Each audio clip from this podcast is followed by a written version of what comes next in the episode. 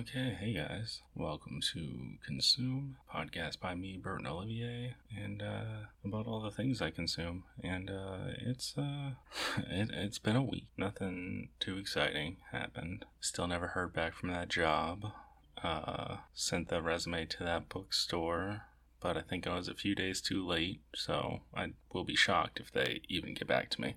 I don't know. I don't know what to do for my intro here. I've been feeling off all day. I've been kind of stressed out because just for life in general. But they're doing construction on our building, and they had for some reason had to cut off the gas and turn it back on, and then a guy came in to check to make sure that the gas came on, that our pilot light was doing fine. And he checked our stove, and our stove's electric, so I guess you don't really have to worry about that. It's a gas grill, but it's electric. I don't know how it works. But then he also asked if we use our heater. I was like, no, I don't even think it turns on.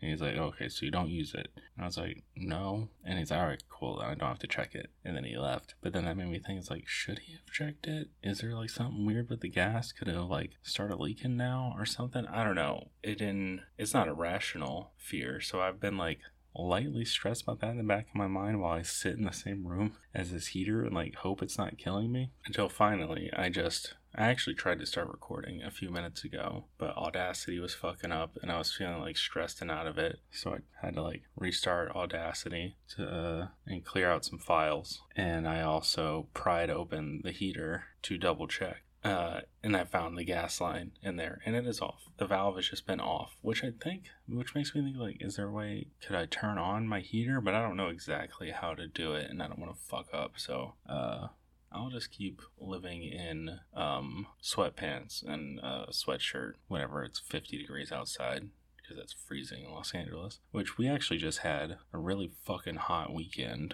It was 90 degrees, and then now today we're back to, it was a high of 59, and it was gray and not quite rainy. There was a little bit of drizzle, but nothing. So I think my body's I'm just stressed.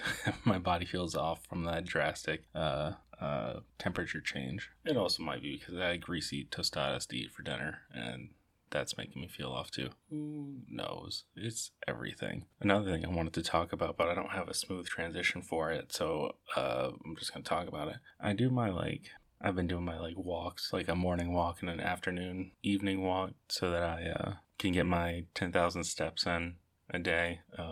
And the other day I did my walk later than usual. My friend Arn called me out of the blue. I hadn't talked to him in years probably, which it was really nice to talk to him and catch up. He's the reason I'm into death metal and all that shit.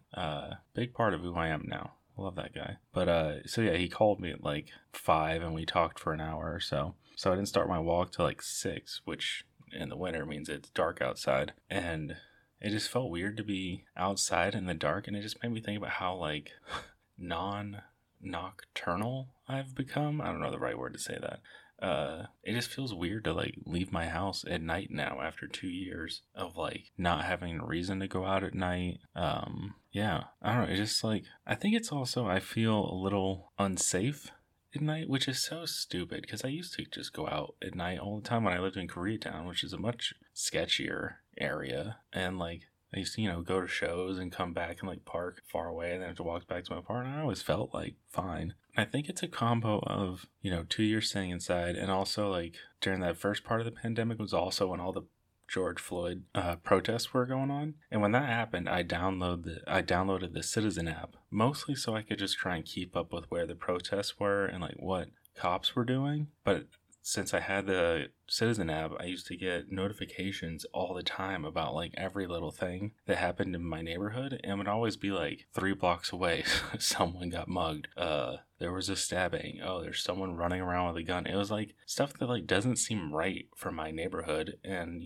maybe it is, it's probably, or maybe it's just people over reporting, but I think that really got into my head and made me feel uncomfortable with going out at night. And I just feel so silly because it'd be I went for my walk and it was 6:30. It's not even late. It's just people getting off of work, but it's dark out, so I feel weird. And even a couple nights later, for dinner. Like, I didn't know what I wanted to eat, and I was like, fuck it, I'm just gonna go get KFC. And it was 8 p.m. and I like so rarely drive at night now. I'm like not used to headlights and shit. It's weird. Yeah, I don't know. It's probably another reason I should get a job, is just to like break this cycle and get out of my own head and house a little bit. But also I just don't want to work at all. Anyways, let's just get into the books for part one of this week's podcast. Let's see. I read a lot more than I thought I did. But yeah, we'll just get into it. I watched. I just said read. First, I read Richard Stark Parker's The Score, adaptation by Darwyn Cooke. So Richard Stark is an author. Parker is his character. So it's Richard Stark's Parker. The book is The Score, and Darwyn Cooke, the comic artist, adapted it. Whatever. It's a great comic. It's good, like, late 60s. I guess the novel's from 64. It's good, like, 60s, like, crime stuff. And, like, Darwyn Cooke has his clean, kind of like, I want to say Art Deco-y style, but it's not really. If you've seen Batman the Animated Series, you get a sense of what Darwyn Cooke's art is like. But yeah, but this story is just like a really simple crime caper. Parker, who's like the main character, and he's this hard ass, he gets drawn into this job where there's a town and a box canyon that's like at the front of a mine, and a guy wants to hire a bunch of people to like rob the entire town in one night. And because it's like, even though Parker knows it's like too good to be true, and like it's too big of a job, it's too risky, like he's like drawn in by the audacity of it, and he wants to try and pull it off. And it goes off pretty well until, of course, someone goes off the handle. Typical pulpy crime shit. And it's a great time. I remember I read this right after I read The Inkle last week, and it was a good cleanse of that, like, to go from that like super high-minded metaphysical shit to this just like simple gritty crime story. Yeah, and it's great. And I always love Darwyn Cooke's art. I don't really care for with these Parker novels, it's like real simple illustrations, and he just uses like one color to like do highlights. And it's a different color for each book. And this one's like kind of a yellowy brown that just didn't look good to me. I don't even know if that's the right color to call it, but I'm colorblind, so whatever. 4 stars for The Score. It's a fun book. Then I read The Grand Odalisque, or Le Grand Odalisque, is another crime comic. My Instagram comic friend Oliver down in Long Beach, he posted that he read this, and so I got it from the library because it looked interesting. But yeah, it's a fun little like caper. It's about like two women who are like professional thieves, and they're like a team, and they've been a team for like 9 years, and then they have to steal a painting from the Louvre, and then because of this they have to like get someone to help them, so they get like a third woman. I don't know, it's fun. The art style is like pretty simple, but it's like a little too crude in parts for me to like really like be impressed by. But I don't know, it's well composed, I guess. And this story's fun, but it gets like a little more ridiculous than I thought it was, going to be, I guess. And I don't know, I already forgot like most of it, but there's a part where like one of the girls like drives a motorcycle on the side of the Louvre, which is pretty cool. But, and they end up becoming, like, drug lords somehow. And also, I'm, like, whatever, full spoilers. At the end, one of the characters, it feels like to me it was heavily implied that she died. But then at the very end of the book, it said all 3 characters will return in another book. Which, I don't know, felt weird. It, like, threw me off at the end. But I guess you didn't see a body, or so she could have lived somehow. But whatever, it's I gave it 4 stars. It's more of a 3.5, but I was nice and rounded it up for this one. Next, I read Spider-Man Loves Mary Jane, Volume 4, Still Friends, by Sean McKeever and David Hahn. Oh, I didn't say the artist for the last book. Oh, that's why, because it's French. Bastien Vives, Jerome Mulat, and Florent Rupert. I think maybe that's another reason that this book felt weird, is because it's French, and we all know how I feel about French movies. Anyways, Spider-Man Loves Mary Jane. I found this series a long time ago whenever I was working at the comic book store on Kauai, and there's like books made for like teenage girl, like preteen girls, but they're cute. It's fun. It's just about like the high school experience for Spider-Man, but it's mostly focused on Mary Jane and like her relationship with Harry Osborn, but there's some fun stuff with like Spider-Man dating Firestar in this one. Yeah, I don't know. It's cute and it has some like nice moments. It hits the emotional moments pretty nice. So, you know, 4 stars for that one too. And then we get into our single issue comics from last week. We got King of Spies number 3. And this is the book where old James Bond is like going around because he has, it's not actually James Bond, it's some other, it's Roland King. It's a character that Mark Millar made up. But yeah, this Bond, what do you call it when it's a character? Allegory? Whatever. He has cancer or something, so he's going around killing all the higher-ups that he knows are dirty. And this one starts out with him killing the Pope, or setting up the Pope to be killed. Which is pretty fun. And yeah, in this book, this is like the next to last issue, so they're just setting up like the big finale fight between Roland and his son and a bunch of other character, all the agencies that want to take him down for killing all these rich people. The art in it is great. Mateo Scalera is really good at this action art. Yeah, it's just fun. There's a weapon in this that they call Smart Piss, which is like a Bond style. Yeah, it's like a nanomachine that you, whenever the agent has in their bladder somehow, and then they, if their target is peeing, they go and pee at the urinal next to them, which somehow means that the nanobot and their piss can somehow go through the pipes and then up into the other guy's bladder somehow. And then it's just a bomb in there. The logistics feel weird to me for that one, but it's still pretty cool. And so yeah, 4 stars for King of Spies 3. Again, I'm kind of upset that this is only going 4 issues. This is like, I wish they would expand on this a little more. But this means that this will be a nice little trade for people to pick up. And then Devil's Reign number 4. This is just a 3-star. This is just your typical event comic. Now there's a lot of just like getting the pieces into place for the big finale fights or whatever the fuck's gonna happen. I can't even remember. So yeah, anyways, 3 stars. Next one, Hellboy and the BPRD 1957 Forgotten Lives. This is a little one-shot Hellboy story, and this one was nice. I liked it more than I thought I would, and it's mostly because it involves Lobster Johnson, who's one of my favorite Hellboy universe characters. And so this is about like, there's a ghost who's there's like a pauper's grave in New York, and so Hellboy and Professor Broom have to go and like figure out why it's like disturbing people, and it's like a ghost that just wants to be remembered, and they end up finding out it's like one of the guys who wrote Lobster Johnson pulp novels. And yeah, I don't know, it's just a nice story. It's like some like good Hellboy moments in this one. I like whenever they get to they first meet the ghost, and the ghost like appears and like does its like big like "ooh, remember me" or whatever the fuck it says. Hellboy just like says he seems harmless, which is a great reaction. He just feels concerned. You can see on his face he's just concerned for this ghost. And then later, to like try and find out who he is, they have to like go to these auctions where they auction off the belongings of these people who go in these mass graves. And he sees that in the wallet is a Lobster Johnson calling card, and you see Hellboy like perk up and immediately get excited to see some a connection to Lobster Johnson, his favorite pulp hero. It's also like a reminder that like in this story, Hellboy is only like 12.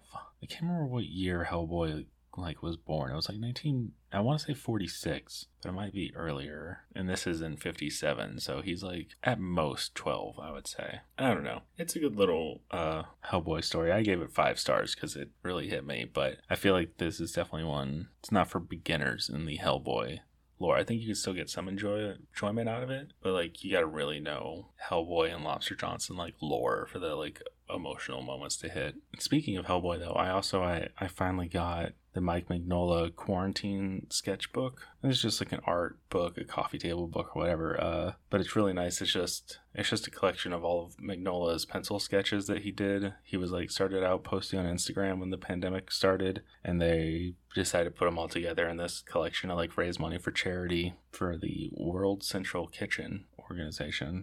Don't know much about it, first heard of it in this book, but I don't know, these sketches are just nice. Like Mignola's art is just so good. It's so like, it just looks so crude at like first impression, like first glance, but he's like such a genius at like his composition and all the little details he chooses to put in and what he chooses not to do. And these sketches are fun. It's like fun to see him go through these like patterns of doing like old Marvel monsters, and then doing like serial mascots, and then into like Flintstones characters and then weird Victorian men who have vegetables for heads. I don't know. It's just it's a nice art book, and I really like that these are all like pencil sketches and his like shading instead of just being like dark black for like shading. It's like you see all the like pencil cross hatchings, I think you call it, or hatchings or whatever. I don't know. It's really cool.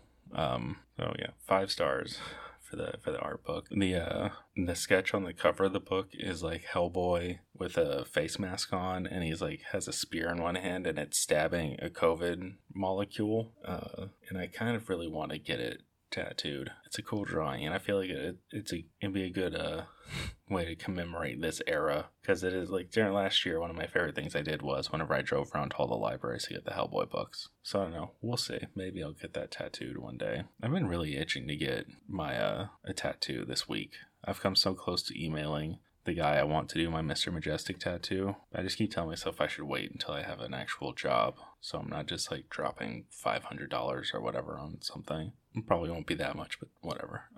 Next comic I've watched, I read Pennyworth #7 by Scott Bryan Wilson and Juan Gideon and Jason Rausch. It was fun. It was fine. This is the end of this Pennyworth series, and I definitely at some point I want to go back and reread all of this like at once and just not do it month to month, because there was like 3 different timelines like that they were like weaving in and out of, and I don't know, this ending just felt a little it fell a little flat, but maybe if I read it all in one go it would hit harder. So yeah, 3 stars. It was fine. And then the Harley Quinn animated series, the comic, the Eat Bang Kill Tour #6, kind of a cringy title, but this series is all kind of cringy, but it's fun. And this was cool. This is also the end of this series, and I will probably do a reread of this, because this is supposed to be the bridge from season 2 to season 3 of the cartoon. So whenever that comes out, I'll probably do a reread.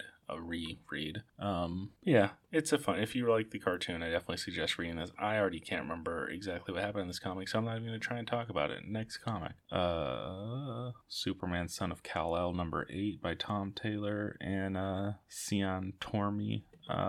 This is fine. Basic Superman, giant crab monster is attacking, but of course it's not attacking because it's actually angry at humans or anything. It's pollution or has caused it to stir, and also Lex Luthor in this like other like new country that Tom Taylor has made up is like run by a guy named Bendix, who's like a weird dictator that's trying to pass himself off as a good guy, but Superman's boyfriend is like his mom is being imprisoned by this guy, so they all have a grudge against him. I don't know, it's basic like Superman trying to find the most compassionate way through this by keeping Metropolis from getting destroyed, but also not killing this like one-of-a-kind crab monster. But I think some people died in like the flooding, so they're gonna try and PR spin that against Superman.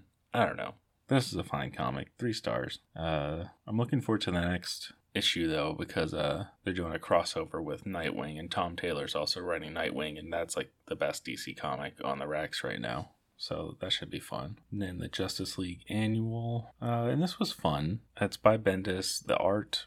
Who was the artist? I didn't write it down. Sanford Green, I think. But yeah, this was like, it was nice to have like a full adventure like contained in this, but you still get the feeling that Bendis just doesn't know what to do with the League or DC in general. He just has these like big ideas, but like nothing seems to land. But I don't know. I gave this 4 stars, even though right now I cannot for the fucking life of you tell you what happened in this comic. So anyways, next, Moon Knight #8 by Jed McKay and Alessandro Capuccio. And this was fine. This was about like this character Stained Glass Scarlet that I don't know if it's an old, it seems like it's an old character, but I'd never heard of them before. But yeah, this was like, it was a story mostly about gods and the power of stories and how stories are gods or whatever, you know, that kind of shit. I like, it's fun. So yeah, I don't know.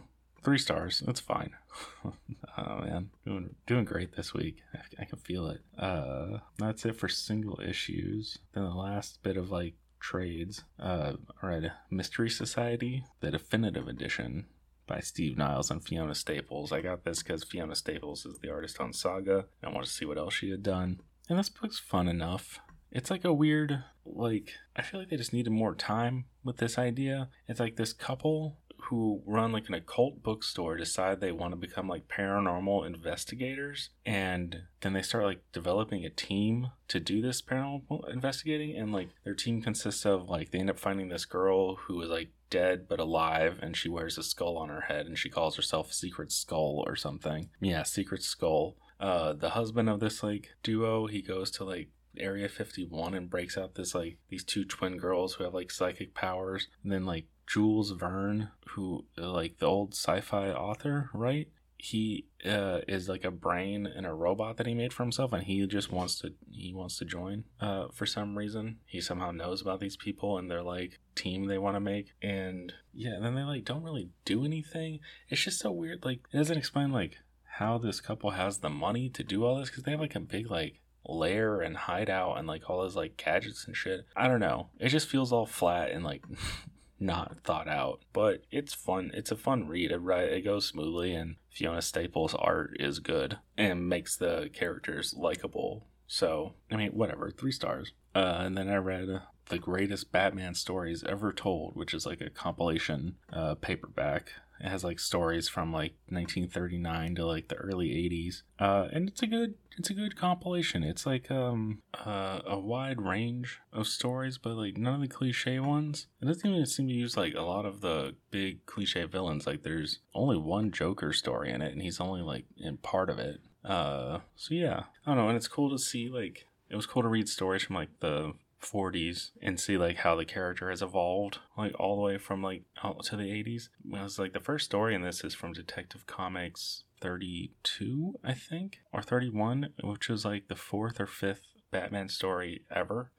And I really liked it. And like the thing that like describes who Batman is at the beginning of the story, it calls like him Batman Weird Menace to all criminals or whatever, and they keep throughout the entire story, they just keep talking about how weird he is, and I like that. It's funny, especially because last week I read this like the day after that headline was going around where Robert Pattinson was saying that his Batman movie is going to be a sad movie where Batman is a weirdo. So you know, it's nice to see someone really getting to the roots of the character. The early stories are fun too, because like it had not been said that Batman didn't like guns or that he didn't kill, because he like straight up just shoots Dracula. He kills Dracula in the like his like 7th story or whatever, and he like kills a bunch of bad guys like in a truck. He like causes a truck to crash, and he like even says he's like, as much as I don't like to take another life, sometimes you just gotta. Yeah, I don't know, I definitely would recommend this if you want some nice simple Batman fun. There are 2 stories in this where Batman has to like fight people with World War II biplanes, and they're like stories from the 80s. So yeah, 4 stars for that. And then I read the first volume of Alan Moore's Miracle Man that he did with Gary Leach, and I got this because like at the start of like of an event that Marvel's doing that I haven't read yet, I don't know what's going on, but they hinted that Miracle Man is coming back, and these Alan Moore stories are the ones that everyone talks about. So yeah, and it's good. It's like fine comics. It's Miracle Man is basically Captain Marvel, like the Shazam Captain Marvel, where it's like a kid, but instead of saying Shazam, he says Kimota to like change into a superhero, because Kimota is atomic backwards. And this is Alan Moore's like 80s modernization of like the 40s and 50s comic, because in the 40s or 50s or whatever, it was Marvel Man, but because of I don't know why, they had to change it to Miracle Man, and this changes it from being like the old Shazam style narrative where it's like a wizard gives power. So these guys said it was actually government testing they turned Mickey Moran into the Miracle Man, but they like brainwashed him to thinking that some like mystical being gave him these powers. And I don't know, it's good, but it has that like 80s like serious comic like woodenness to it that makes it hard to read, and also the font was very small, so it made it like harder to focus on. So I don't know, it's just like it felt very flat to me, and like just not enough heart in the characters. It's a lot of like big ideas, which is like something you get from Alan Moore sometimes, I guess, We'll see. I probably will end up trying to get other volumes of this and reading it eventually, but I'm in no real rush. It didn't help that like this ended with a whole like 2 chapters on this like alien planet, but it's like one of those alien worlds where like everything is like a bunch of lingo and like weird made up jargon that like is not hard to decipher, but I just didn't care to, so I ended up just kind of glossing over those last pages. So yeah, 3 stars. Then I read Casanova Acedia Volume 1.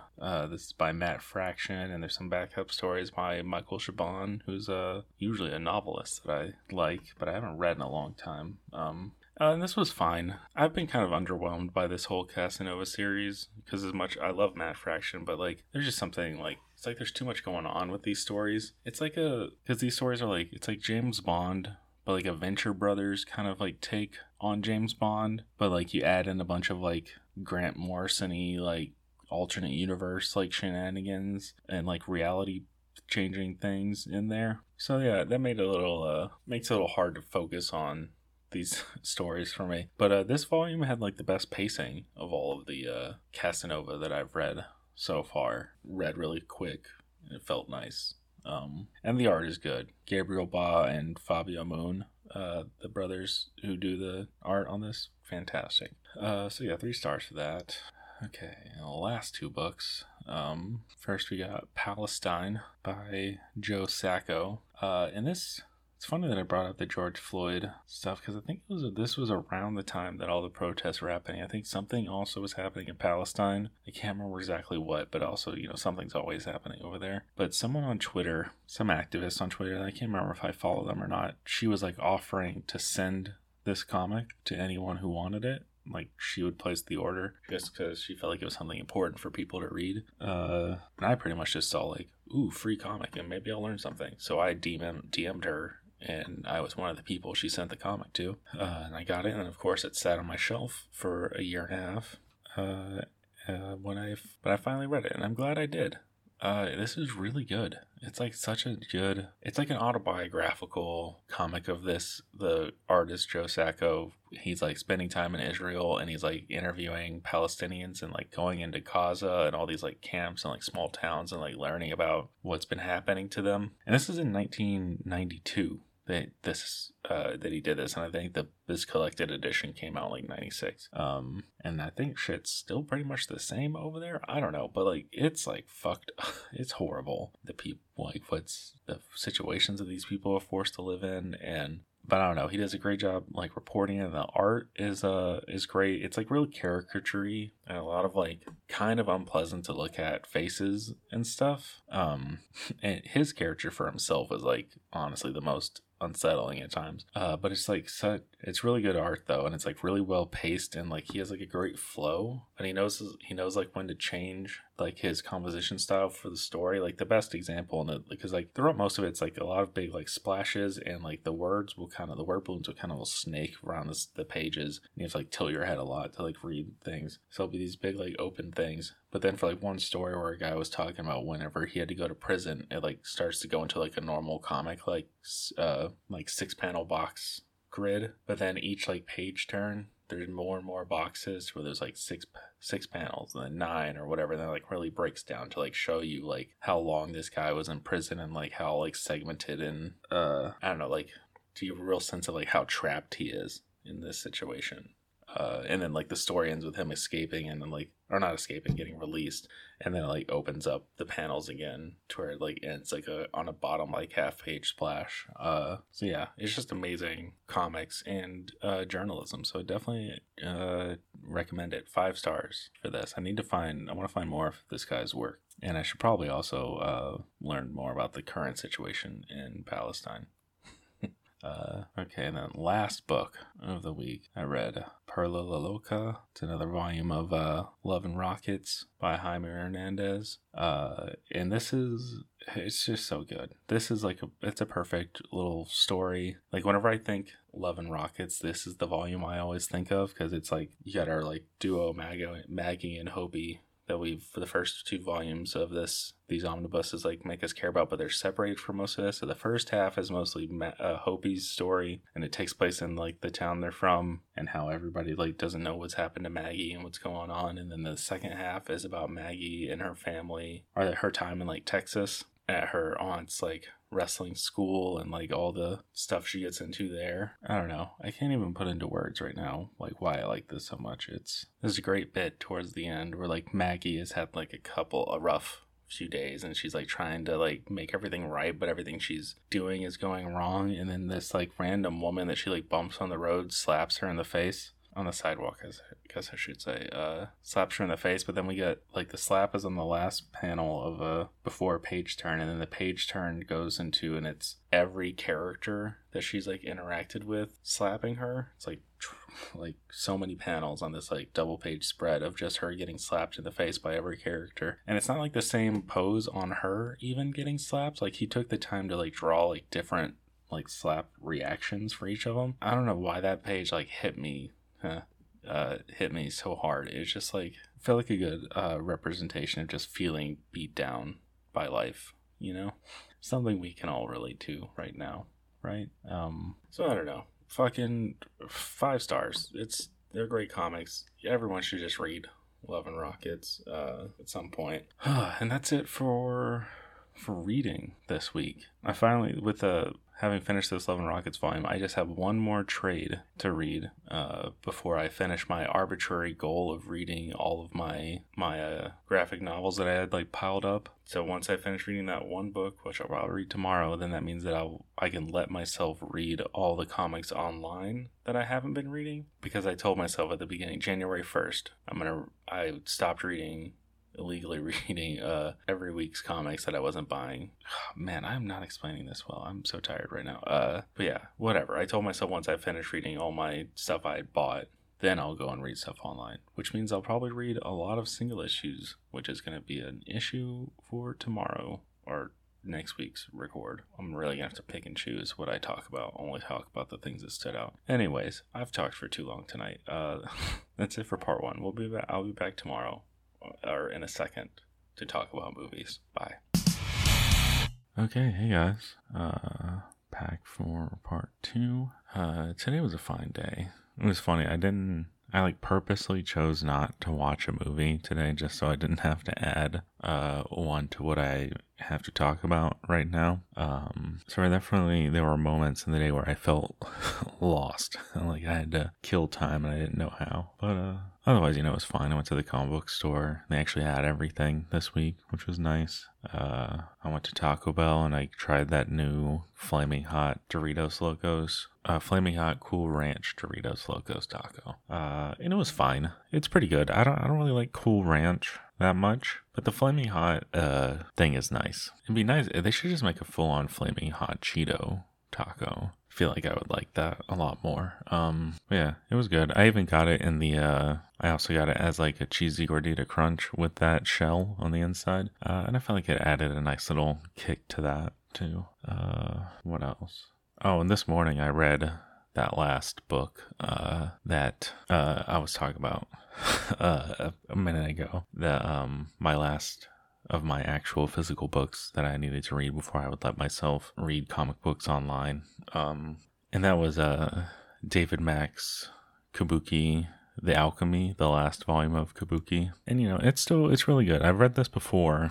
It was, I feel like it had to have been like exactly 10 years ago, like 2011 or 2012 or something. So this is like, it's the last volume of Kabuki, and it's, you don't really need to read the rest of it, because Kabuki is a story about like these, it's like a Japanese like techno, not techno, what's the right word? Neo-noir kind of thing, like futuristic agents or whatever. And this last volume is about like Kabuki, the main agent that we've been following this whole time, like wanting to start a new life. And it's really just an excuse for David Mack to like talk about his ideas about creativity and transformation and like changing who you are and like doing what you want to do in life. I just remember the first time I read this, it felt like really inspirational, and it really made me like want to be creative and like do stuff. And then reading it now, 10 years later, it like feels a little like it still has all that, and it makes me want to like just go out and like do the things I want to do. But like reading it now, when I'm a little more defeatist, I don't feel like there's more. No, there's not as much time left.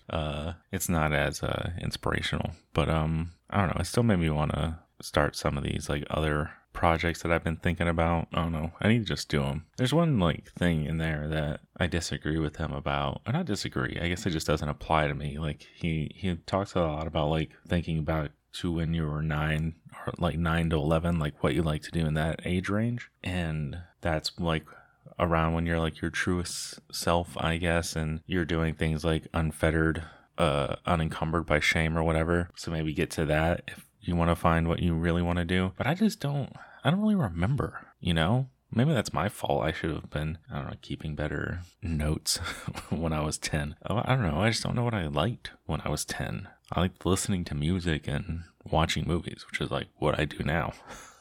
I don't know. It's fun. While I was reading it this morning, I felt like there was a lot in there that I wanted to talk about, and like had all these ideas, but now it's 12 hours later and I've already like forgotten everything, and I'm just not in that headspace anymore. But whatever, it's good. It's a 5-star thing for me. I love David Mack's work, and he does this cool thing where he kind of makes it like the Kabuki series, like this recursive loop. I don't know if recursive is the right word, but like he turns like this volume, like you could see this as the actual first volume and then go back all the way to the beginning of his work and then like start over, and you can just like loop forever. And I like when stories are circles or Mobius strips or whatever you want to call it. Anyways, we get into the movies now. Still just following the Action Boys list because nobody reached out with recommendations about something else to watch, which, you know, it's fine. Guys, I get it.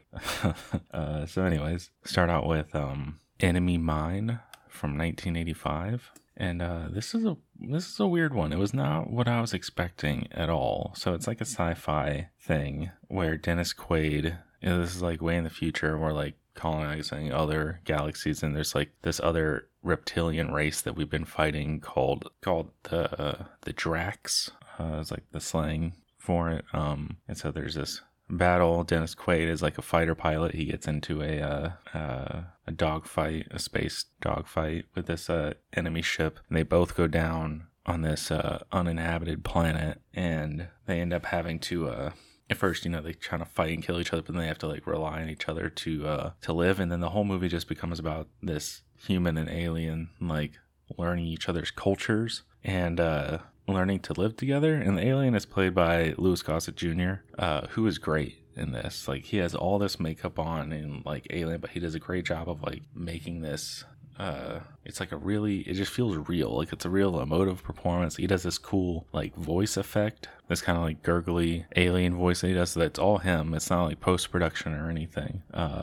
Yeah, like both of their, Dennis Quaid and Louis Gossett Jr., like their performances, like they're both like really charming and like fun, and like you can really feel these like two people like come to like really like know and love each other. And yeah, and that's like most of the movie. But then there's like a weird thing where Louis Gossett Jr., like that Drax like alien race, they like reproduce asexually. So he like has a kid, but he dies, and then it becomes about Dennis Quaid like raising this kid, this alien kid, and then the kid gets kidnapped, and the last like act of the movie is him saving the kid, and that's where it's like an action movie. It's a good time. It's like the performances are fun, the production design, they made a lot of like strong choices with this like sci-fi stuff, and I feel like it works for the most part. It so yeah, 3.5. like, it's a enjoyable, fun movie. But yeah, so that was Enemy Mine from 1985, and then next was Braveheart, fucking, from 1995, you know, directed by Mel Gibson and starring Mel Gibson. And it's so fucking long. It's like 3 hours. it's ridiculous, and it pretty much earns it. It's just, I don't know, it's a cool movie. There's a lot of like good production, and like the Mel Gibson is like pretty good in this, even though he's too old for the part. The battles are great, but like I don't know, we didn't need two different stories about princes fighting with their king dads that aren't Mel Gibson. Yeah, they feel like a little too in the weeds in the stuff, and it just kind of like starts to feel like you're watching this for homework, which is funny because this is like historically, or what do you call it? The movie is historically one of the most historically inaccurate movies ever made. Like none of that, like almost none of this about William Wallace's character and the princess, the, like that's all fake or like didn't happen. She was like 4 when this happened. I don't know. It's but you know, we're having fun. You get that like sick shot of Mel Gibson like riding the horse into that dude's bedroom, and like the shot from below of him like dropping the iron ball on a chain, whatever you call that. I don't know if it's quite a mace or a flail, but you know, it's cool seeing him swing that fucking thing around. And then all the fights are really cool, of course. The big battles are handled pretty well. It made me think about back in high school, me and my friends were fucking dorks, of course. We all did musical theater, but like we also did like, we would do like kind of half-assed LARPing sometimes. So like half-assed because like we weren't making characters or like doing magic spells or anything, but we would make weapons out of like PVC pipe and foam and duct tape.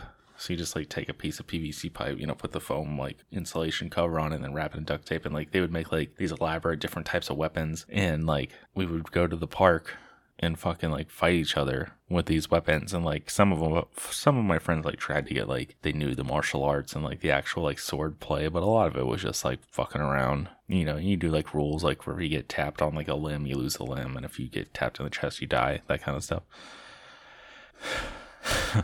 Yeah, real silly shit. But that was fun doing that. I don't know. This movie also like made me think about like family. It's a lot about like families and like your legacy that you leave and all this shit, and it like made me think about my legacy, I guess. I don't know, it like kind of ties into like another like broad topic that I wanted to talk about, but both intros this week I didn't like know how I wanted to bring it up, about like this weird like pandemic like age stasis that I feel, because like when going into the pandemic I was 30, and I'm gonna turn 33 this year, and you know, and I just don't know what I'm doing. I don't know like what my like legacy is, like what I'm gonna do, like what is this, you know? I'm almost 33. It's not like I'm gonna have children anytime soon. It's also, I read there's a Twitter thread I read about like how like there's a general like millennial sense of we don't feel like we're growing up as like a generation or whatever, because all of like the milestones that we grew up like thinking we were gonna hit are kind of just gone now. Like people don't get married as early as they used to, like we don't really have kids, you don't have careers, so you can't like tie your identity to your career, at least not a lot of people. I don't, you know, I've bounced from like low paying job to low paying job my entire adult life. So I don't know, it's like, and it made sense when I was reading, like, oh yeah, that's another why it feels like perpetually children, because we're not hitting any of these milestones that we were told we were going to hit our entire lives. Anyway, I don't have a fully fleshed out idea on that. So back to Braveheart. It's a fine movie. Fucking 3.5 stars. It's too fucking long. Then next up, I watched Runaway from 1984 with Tom Selleck. I just saw a mustache and I thought Burt Reynolds. Tom Selleck and Cynthia Rhodes, and Gene Simmons is our bad guy.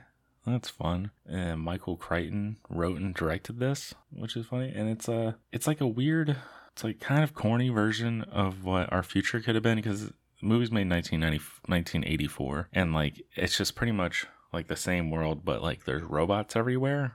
And they use robots for everything. But they're not like humanoid robots. It's like they all look like battle bots, kind of. You know, and there's like construction bots and like maid bots and drones that fly around. And so what we get our title of the movie from, Runaway, is Tom Selleck is and part of this division, the Runaway division of the police, and that's for machines that go haywire and like go off their programming, which is so weird that they decided that this is like under the jurisdiction of the police and not like a glorified, because it's like maintenance. They're like maintenance workers.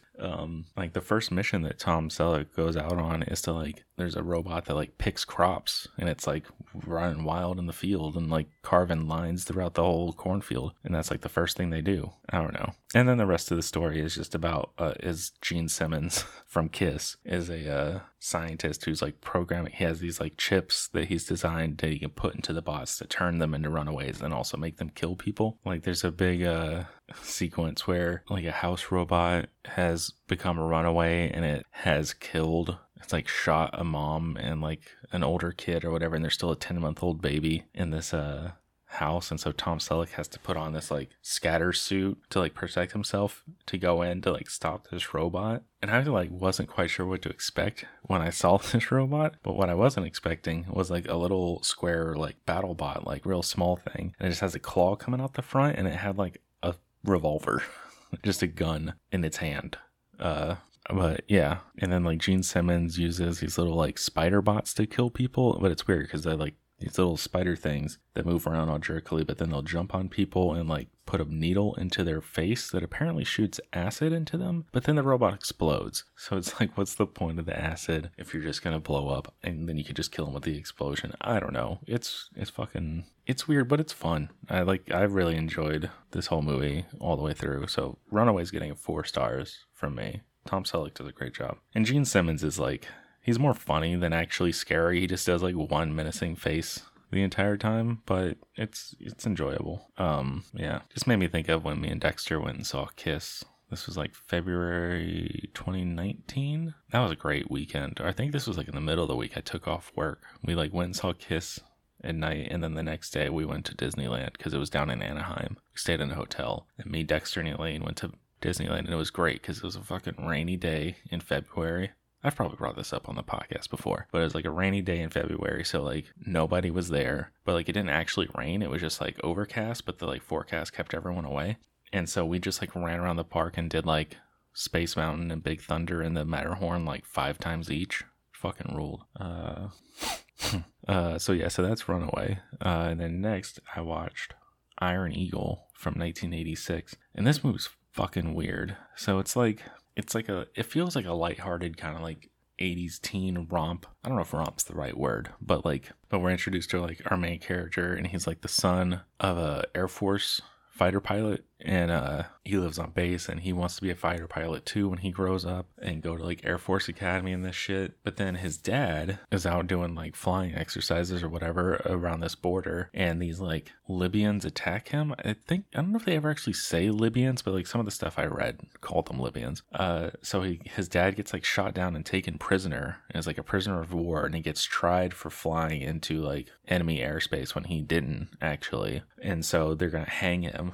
And so this becomes like a movie about this kid him and his friends trying to set up this plan to steal a fighter jet and then go save his dad. And he gets helped by Louis Gossett Jr. from Enemy Mine, so it's cool to see him again. He's like plays this old colonel who's like a really good fighter pilot, and so he decides to help this kid.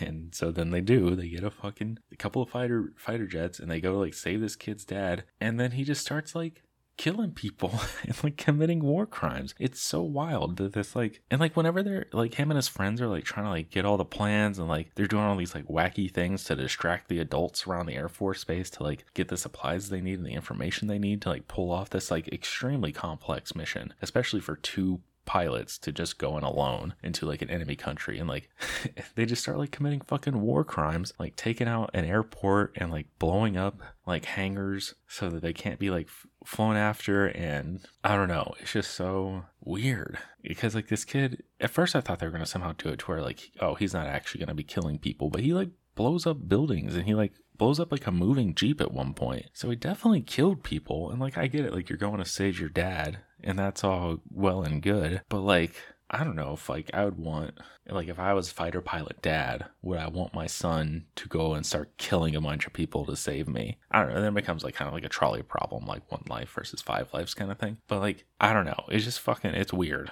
And he shows like, they don't show any of his like mental like grappling with what he's doing at all. It's just fucking gung-ho, we're doing this mission, thanks. He even blows up an oil refinery. Like, he's like taking out this country's resources and shit. I don't know. And it's just this teenager flying around playing his, like a big part of the movie is like he needs his music to like really fly his best.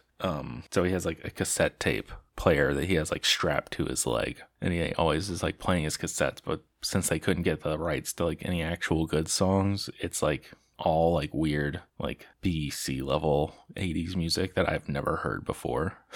And they just weren't great. I still need to get a tape player or a Walkman at some point. I just to like support bands I like. I've like bought a few cassettes off of Bandcamp. They're like $10, you know. So I have like a mini cassette collection now. There's like 5 or 6 of them, but I don't have any way to play them. I was hoping I could find like a Walkman at Goodwill or something, but they're harder to come by than you think. And I haven't like they're like expensive on eBay and shit. Anyways, Iron Eagle, it's fun. I also give this one 3.5, but this is on like the lower half side of 3.5. It's a weird movie, but it's a fun time. And then I watched Beastmaster 2 Through the Portals of Time from 1991. And this movie's fucking hilarious. It's so funny. It's so stupid. I was really looking forward to this one too, because like the main character Dar is an impression that the guys on Action Boys like to do a lot, and it's always really funny. So the first movie, you know, was about Dar learning that he's the Beastmaster and like helping his town or whatever, and now he like runs a rebellion. And this movie starts with him like he's running a rebellion, and then there's this bad guy Archon, I think, who turns out to be his brother.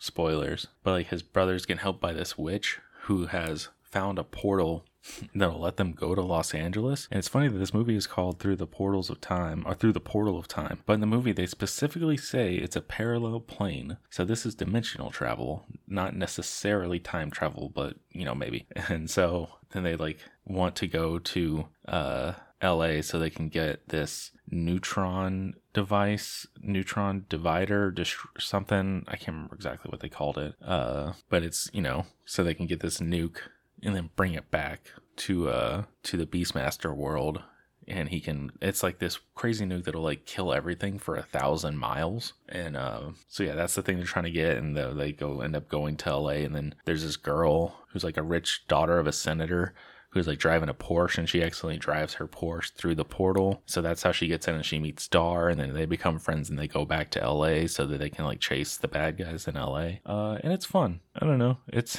all the stuff with like Dar, like trying to figure out how like the world works in Los Angeles is pretty fun. There's like a good montage of them like driving down Hollywood Boulevard in a convertible, and like Dar like pulls out his two ferrets, because he has like his menagerie of animals, and he has his two ferrets, Kodo and Podo, and so he like is showing them like the streets, which is pretty funny. They drive by the Pantages, and the Pantages on the marquee, it says that they're showing Beastmaster 2 Through the Portal of Time, and it's so that's already like a funny joke that they put in, like that this movie exists in the universe. But like Dar sees that, and he like recognizes that it's weird.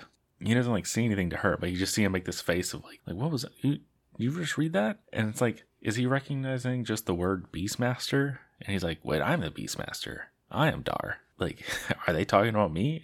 Or did he like recognize that this was the movie? I don't know. It's funny. So yeah, I give Beastmaster 2 4 stars.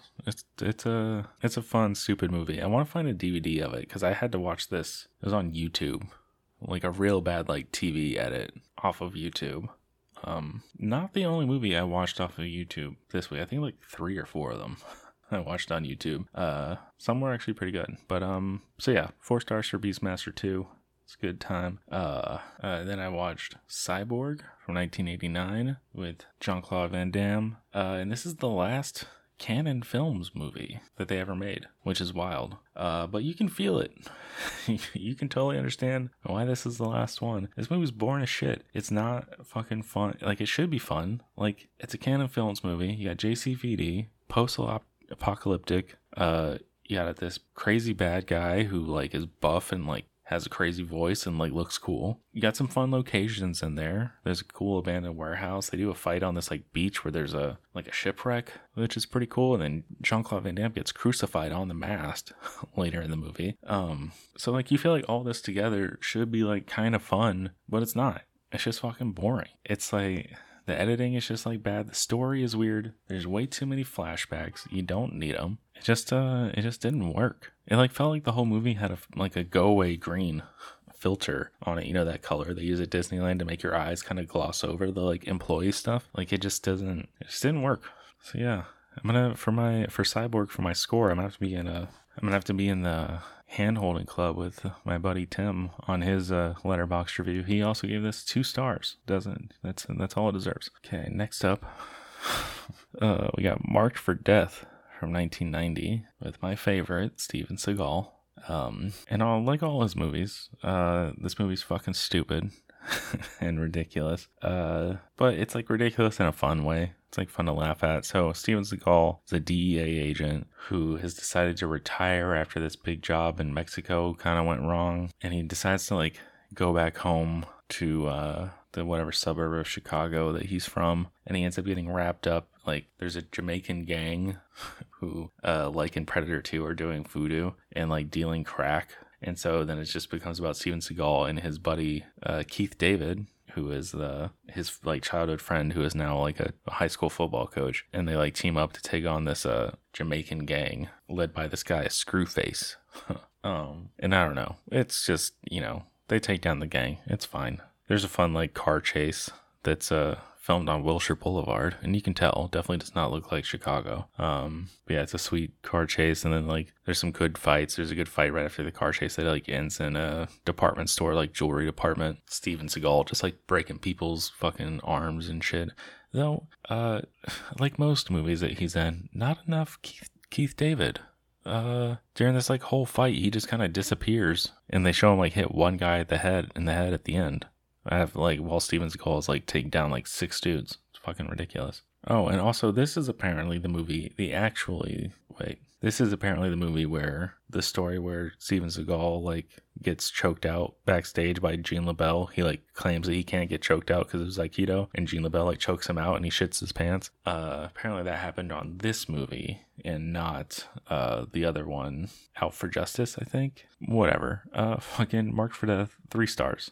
It's whatever. Okay, and then next, I watched No Retreat, No Surrender 2, Raging Thunder from 1987. And I'm kind of upset that I watched this one, but it's going to be hard to explain why I'm upset. So I'm following the Action Boys list, and I just read like what the name of the movie, the title of the podcast that's like coming up next in the list, and then I watch it. And like before they get to this movie, they've been joking throughout a bunch of their podcasts. There's this one like kind of rabid fan that they had back like on their message boards or on Twitter, and this guy they call Film Fan, and they would just like make fun of this guy a lot. And this guy always talks about was trying to get them to watch this movie, No Retreat, No Surrender 2. And so because that's the name of the movie on the podcast, I watch it, and then I start listening to the episode after I watch this. And it turns out that this episode came out on April Fool's Day, and it was a trick just to kind of fuck with this one guy that listens to their podcast. And it ended up just being a commentary episode about fucking Cuffs, that Christian Slater movie. They got bored with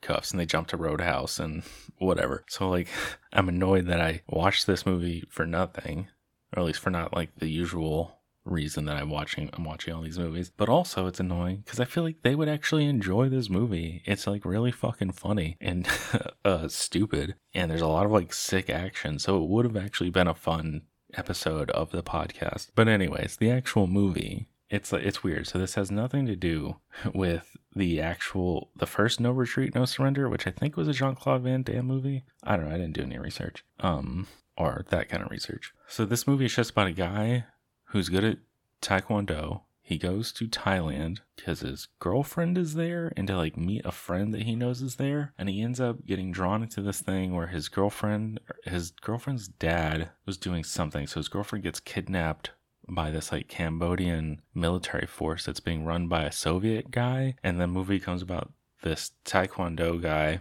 and his friend, who turns out to be like a weapons dealer. And like there's a part in the movie where this guy sells weapons for opium. He's a good guy. He's one of our good guys in this. And then so it's like him and this like drug smuggler, weapons dealer friend of his, and then this other this chick Terry, played by Cynthia Rothkoch. Oh no. Rothrock. Sorry, that's a Freudian slip on my part. But apparently it's this Cynthia is the basis for Sonya Blade from Mortal Kombat, which is funny. I did not get that vibe from the movie. I read that after. But yeah, I don't know. This movie, it feels like the most expensive, cheap movie ever made. And then when I was reading it, it's because it's like three different governments, like the Thailand, like Chinese and American, like people, like put all this money into it, and they like used actual like military stuff. They made like these big like compounds and they like blew up stuff. But it all just still feels very cheap. But you can tell that they put a lot into it. It's weird. Apparently, like, a lot of the weapons and stuff that they got was from, like, the Thai army or some shit, and they couldn't get blanks. So a lot of the times, I think almost every time you see a gun fire in this, maybe not every time, but, like, a lot of it, they're firing, like, live ammo, which is insane. It's amazing that no one got hurt on this. It's also a weirdly horny movie. There's, like, a strip club scene. Whenever he gets to Thailand, he's, like, staying at this hotel that like is obviously like a brothel, or like there's a pimp that goes from room to room like trying to like push his girls on. He like comes into this guy's room like multiple times in the movie to try and get him to buy a prostitute. And there's a whole like romantic dinner that he has with his girlfriend before she gets kidnapped, but the whole purpose of the dinner is to just have a big long joke about how weird the food is in Asia. Like everything he eats ends up being something weird that he has to like spit out, like he eats like monkey brains or some shit. I don't know. Oh man, there's also a centipede in this movie. There's like they do a gag where Terry doesn't notice that she has a centipede on her shirt, and it's like a fat one too. It's like 6 inches long. It's fucking, I fucking hate centipedes are like after death, they're like my second biggest fear. They're like one of the reasons I'm glad I'm not in Hawaii anymore, because Hawaii doesn't have very many bugs, or Kauai doesn't. Yeah, some roaches, you know, maybe some spiders or whatever, but like nothing really messes with you. But there's centipedes around, and thankfully, my mom's house doesn't get them ever. But like, man, they'd show up every once in a while at work or something. There was one time in the first house that we lived in where a centipede crawled in my bed at night and bit me while I was sleeping. But yeah, I can't fucking stand centipedes. They really freak me out. They just look evil. They just look like, they look like proof that God doesn't exist, but Satan does, you know? I just don't like it.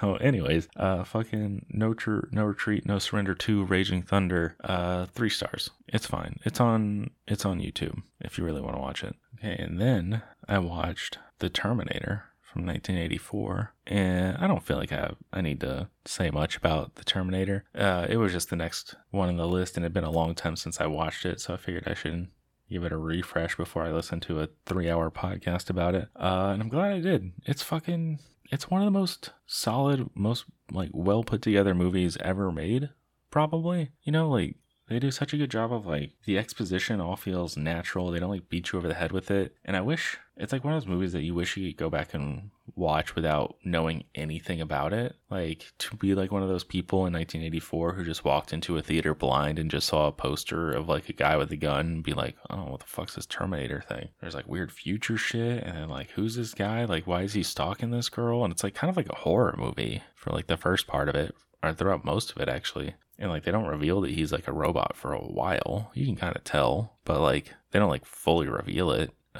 Yeah, it just fucking rules. I do have one nitpick. The one thing, like, effects thing that they do multiple times in this that always bothers me with these old movies is during, like, the car chases, they like, will speed up the footage to make it look like they're driving faster. And I want to know if this worked on people back then, or even now. Like, I just feel like it's really noticeable anytime you see, like, sped up footage like that in a car chase. And I don't think you need it. It doesn't, like, add anything, doesn't make it feel more dangerous. It just makes you feel like you're watching an effect, you know?